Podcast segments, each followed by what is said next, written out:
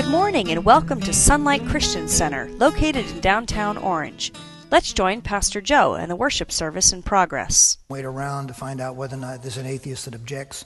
It just simply states, in the beginning, God. And then you have this strange story of a snake talking to a woman, and that seems strange. I mean, all through the Bible you find some strange things. But let me share with you one of the strangest things that you will discover in the Bible. And it won't actually come out and hit you in the face, but uh, if you turn to the twenty-seventh chapter of Matthew, and you read through this chapter, and then you read chapter twenty-eight, you would discover one of the strangest things that you could ever discover. One, in chapter twenty-seven, Jesus is dead. In chapter twenty-eight, he's alive. In chapter twenty-seven, there's a stone rolled in front of a tomb. In chapter twenty-eight, it's been pushed aside. Now, it may not seem so radical and strange, but that's probably the strangest thing you're ever going to find in the Bible. He who was dead is now alive. And that's what Easter's all about. Now I want you to turn to the twenty-seventh chapter. There's a few verses I want to read to you. On the next day, and the reason why John and Matthew points out the fact that it was the next day is because the Jews were actually breaking another law in order to ensure that Jesus will be eliminated. They went to Pilate on the Sabbath day. That was against their rule to mingle with any kind of a Gentile. The next day, which followed the day of preparation, the chief priests and Pharisees gathered together to Pilate, saying, "Sir, we remember while he was still alive how that deceiver said, 'After three days I will rise.' Therefore command that the tomb be made secure until the third day, lest his disciples come by night and steal him away and say to the people, 'He has risen from the dead,' so the last deception will be worse than the first." And Pilate said to them, "You have a guard. Go your way, make it as sure as you know how." So they went and made the tomb secure, setting the stone and setting the guard. They did all they could to get Jesus crucified. They paid Judas thirty pieces of silver. They arranged for the rest. They got him tried, convicted, sentenced, had him crucified on a cross. They waited around till he died. They were satisfied that he died, and they were still worried. Still worried that maybe, maybe somebody would take his body from the tomb. So they sent a delegation to Pilate, said, "You know, we heard, he said, there's a rumor that in three days, we don't believe it, but in three days, he said he would rise. Now, we don't want his disciples come stealing his body in the middle of the night and then proclaiming that he was alive, therefore making this deceiver the first time an even worse deceiver the second time. So let's secure." And Pilate said, "Go ahead. Make it as sure as you can." So they got the guards. They posted the guards. They rolled the stone in place.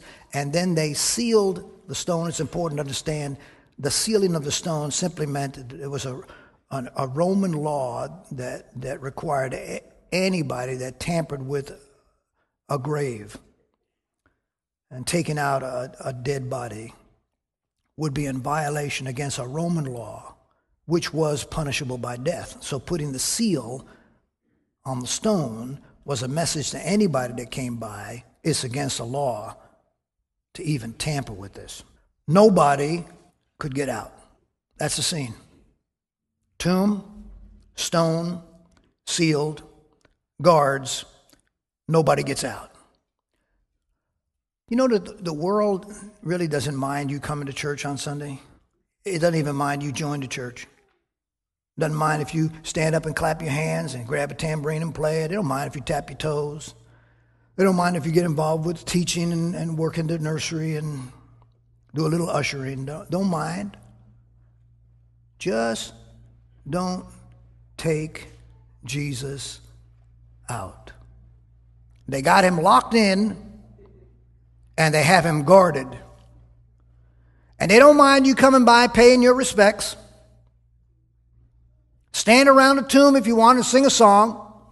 Kumbaya, do whatever you, just don't, just don't, just don't take Jesus out. Now you can talk about what he used to do, and you can talk about what God did, and you can talk about the miracles in the past and the good old days and the healings and the times that he rescued you from a raging sea. Talk about that all you want, but don't take Jesus out of the tomb, because if you take him out of the tomb, the world gets really nervous. Real nervous when you take Jesus out of this place. They don't mind him being here. They don't want him out. That, that's why we got a problem with, right now. One nation under... It seems like some people, they're not allowed to say, God, no, no, you said it. One of these days, somebody's going to have a fit about God Bless America and say, you can sing the song, but you have to sing it this way. Mmm, bless America. They had a graduating class not too long ago. I, I believe it was out here in Southern California, and the class was told, you know, because it's not politically correct, we don't want you talking about God and Jesus. Not at a graduation service, because it's public. And Jesus is not allowed in public. So the class, uh, they, they had their exercise, and, and, and the one that was elected to be the valedictorian came up to the rostrum and stood before the mic. I was about ready to speak, and he, achoo! The whole graduating class said, God bless you! And he sat down. You can play every game you want, but you really can't keep Jesus out. He, he is out. And he had no intention of going back in. The world doesn't like it, and they got all their rules and regulations, not politically correct and all of that. Somebody's out there trying to take in God we trust out of our money. But, but Jesus is out. But they posted the guards, and they don't want, they don't want, the world does not want you to take Jesus to the workplace, and the world does not want you to take Jesus outside and put him in your home, and the world does not want you to take him outside. They want you to keep him locked up in this place. And it's all right to get excited about Jesus here, but don't get excited about him near the scene. A tomb, a stone, sealed, guarded. It's a heavy stone. There are some stones in your life that are so heavy, you can't budge them. You have tried. And God knows you have put every effort into it that you can. But there are some stones you can't move, not by yourself. And if you want to know what I'm talking about, when the, the next time somebody bothers you or hurts you or says something insulting to you, and, and you have to find your Christian duty to for, for, for, for, forgive. Lord, that's a tough stone to move. Lord, give me a mountain, but don't, not that. No, not, not him, not her. No, no. I'll tell you how hard that stone. I, and I'm not talking to you because I read in a book somewhere. I have been there, yeah, and I had a tough time forgiving, and I had to drive home saying to the Lord, Lord, you know I don't want to forget this person, and you know I'm not going to be lying to you, uh, but, but help me, help me, Jesus, please, help me, Jesus, please, help me, help me, and I tell you, two, three hundred, five hundred times later, I'm saying the same thing, Lord, help me forgive.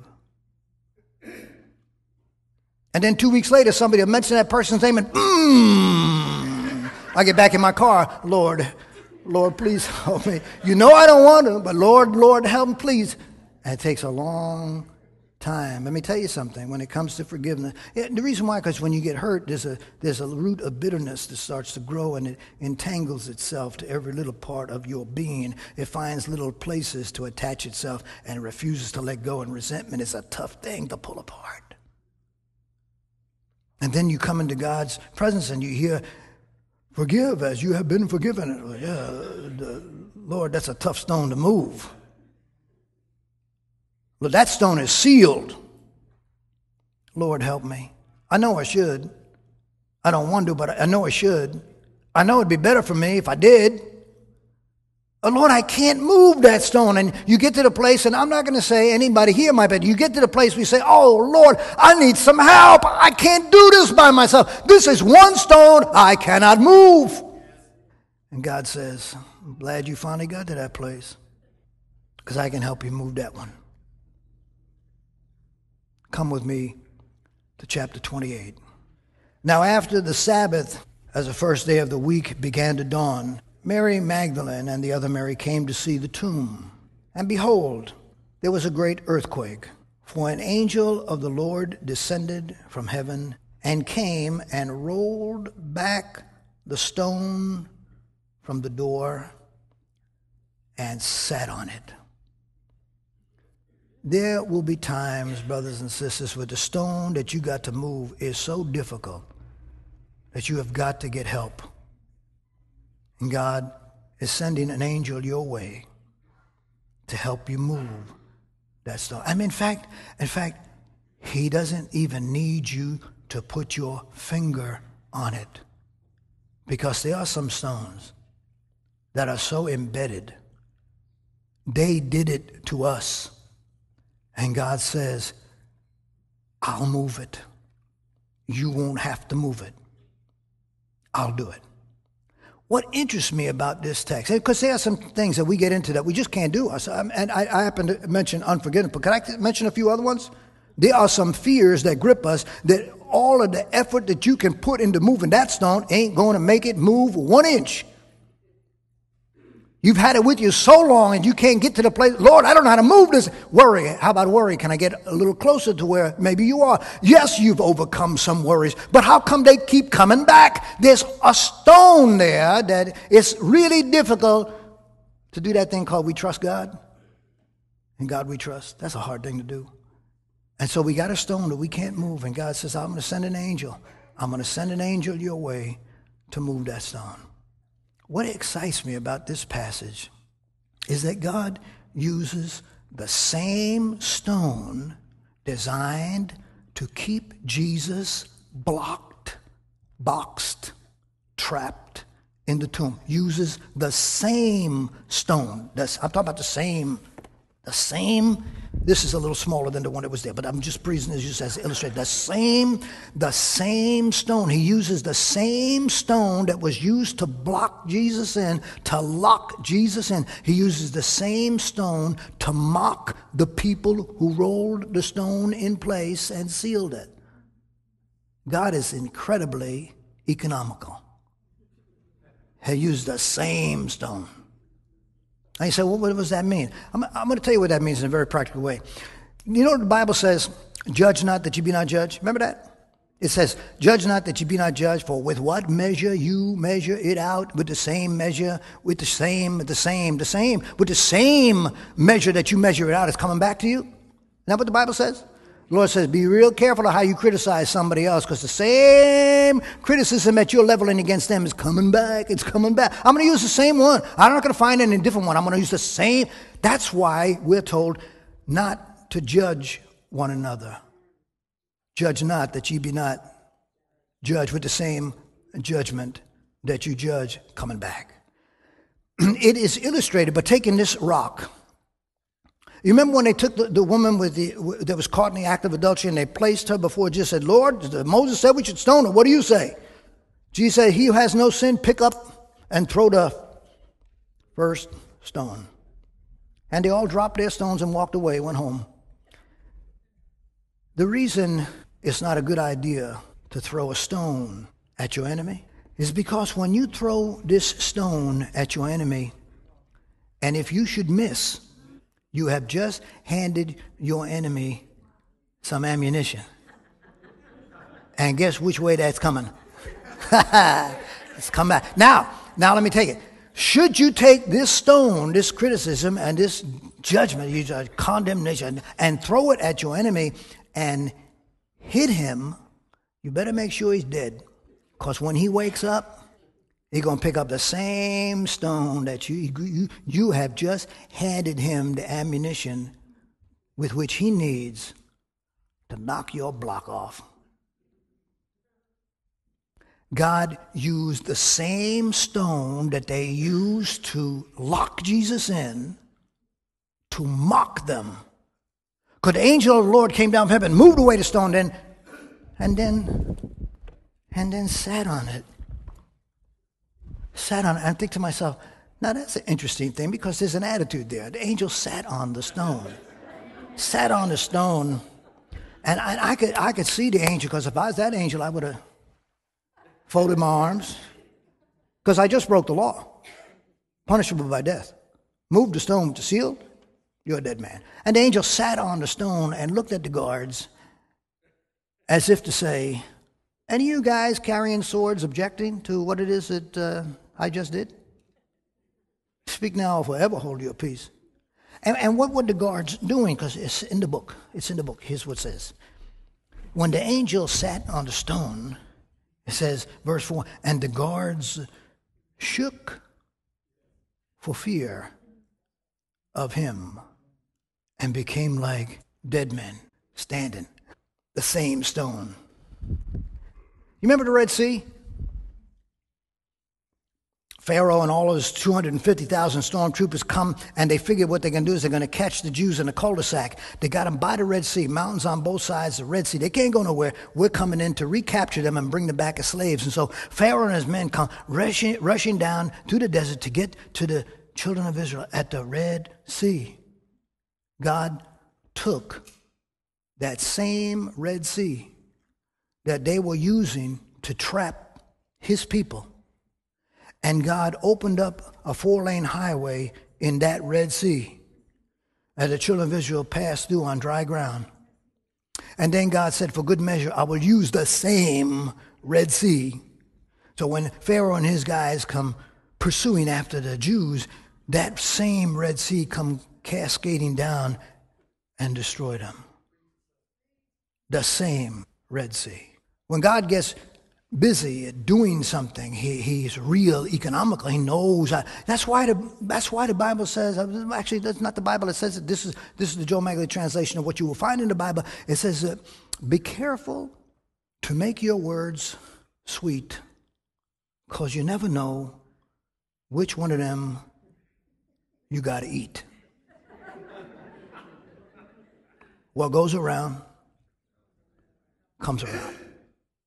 The same stone you use to hurt somebody is the stone you will be introduced to again. It's coming back. Same. And you find it's a principle in Scripture. That's why the Bible says, forgive. And what do you get? Forgiven. You, you, want, you want friends in your life? How do you get friends? You, you become friendly. Same thing, you give, you receive. There's something like that. That's amazing. God will use the same, and I'm telling you, this is a spiritual truth. It, he'll use the same thing that has come to hurt you, and he'll use that same thing to bless you. He'll, he'll, he'll take the insult that has come to whip you like barbed wire, and he'll make that insult the motivating device in your life to bless you. Joseph said to his brother, said, you meant it for evil, but God meant it. It, same, it, the same, the same thing. It, you, what you did, you sold me into slavery. You hated me. God used it. He sold you, slave, sold me, and selling me into slavery. And you're hating me. He, he used it. That's the thing that God used to bless me. So I'm sitting pretty today because of what you did. Thank you. Wouldn't you get? Wouldn't you want to get to that place? Wouldn't you want to get to the place where the ammunition that was used to cut you down was the ammunition that was used to build you up? The same stone. The same stone. I woke up Tuesday morning, early in the morning, two, three o'clock in the morning, and I'm thinking to myself, you know, I'm always thinking about my sermon because that's the main thing. That's what I live. I live and sleep and dream. Plan, thinking, working, love it. That's why I haven't retired. I, I like I like doing what I do. I woke up in the morning and I'm thinking to myself, Jesus prayed in the garden, not my will but thine be done. Not my will You, you've seen that. You've, you've heard it, you've seen it in the passion. Not my will, but thine be done. We, we, we all say that, but it's really difficult to pray that prayer. We, because a lot of us, we want to pray, Lord, not thy will, but mine be done. Thank you. But Jesus prayed, not my will, but thine be done. I want your will to be done. And when Jesus prayed that prayer, you don't know it at first, but this is what I woke up thinking. Jesus prayed that prayer, and the answer to that prayer, listen, brothers and sisters, it might hurt, but you got to hear it. The answer to that prayer was Jesus was betrayed by Judas. He was denied by Peter. That was the answer to that prayer. He was arrested in a garden. Not my will, but thine be done. He was sentenced, mistreated, ridiculed, mocked, sent to a cross, nails pounded into his hands, a crown of thorns pressed into his brow. That was God's will. He died. They took him down from that cross and put him in a tomb. They rolled a stone in front of that tomb and sealed it. And he's inside that tomb. Now, I know we have no idea what Jesus was doing and, and, and what it was going on inside the tomb, but I just think in terms of myself. I prayed, Lord, not my will, but thine be done. I turn around and I get betrayed by my best friend. And then I get arrested and, and, and crucified, and I got to crucify the flesh, and, and, and, and now I find myself in a tomb, and it's a stone rolled in front of me, and, and Lord, and, and this is your will? This is the will of God? In my life, it's hard. It's hard to be in the will of God. Sometimes it's really difficult to stay in God's will. Because while you're in, this is the reason why it's real difficult, while you're in God's will, while Jesus is in the tomb with the stone rolled in front of the tomb, the demons are laughing. Hell is throwing a party. The religious leaders who connived and schemed to have him killed are resting, having a good night's sleep. Their work is well done. The disciples are on the run. The movement is crushed. We had a great weekend. And while they're resting, being thankful that they have finally gotten rid of somebody who was a threat, they heard something. Yeah, it says, verse two, and behold, there was a great earthquake. For an angel of the Lord descended from heaven and, and came and rolled back the stone from the door and sat on it. They heard, like, like Paul and Silas who were in jail. And at midnight they began to praise God. And suddenly there was an earthquake. But not to worry, because the religious leaders who were sleeping thought to themselves, well, there was an earthquake three days ago at Calvary. This is just an aftershock.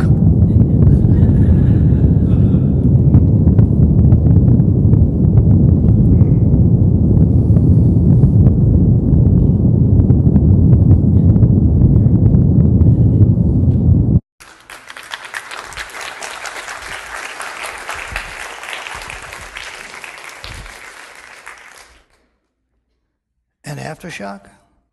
And two thousand years later, the stone that rolled away, not to let Jesus out, by the way, but to let us take a look inside to see that he's no longer there. It's really difficult to be in the tomb waiting for the third day. And when I say waiting for the third day, I, I am not talking three twenty-four hour periods, because sometimes one day can seem like an eternity, a long time. And here you are in a tomb, and a stone is rolled in front of the tomb, and you're waiting, and you're waiting for your deliverance, and waiting, and waiting. And one day goes by, and another day goes by, and one week goes by, and another week goes by. And, and you know what makes it difficult to wait?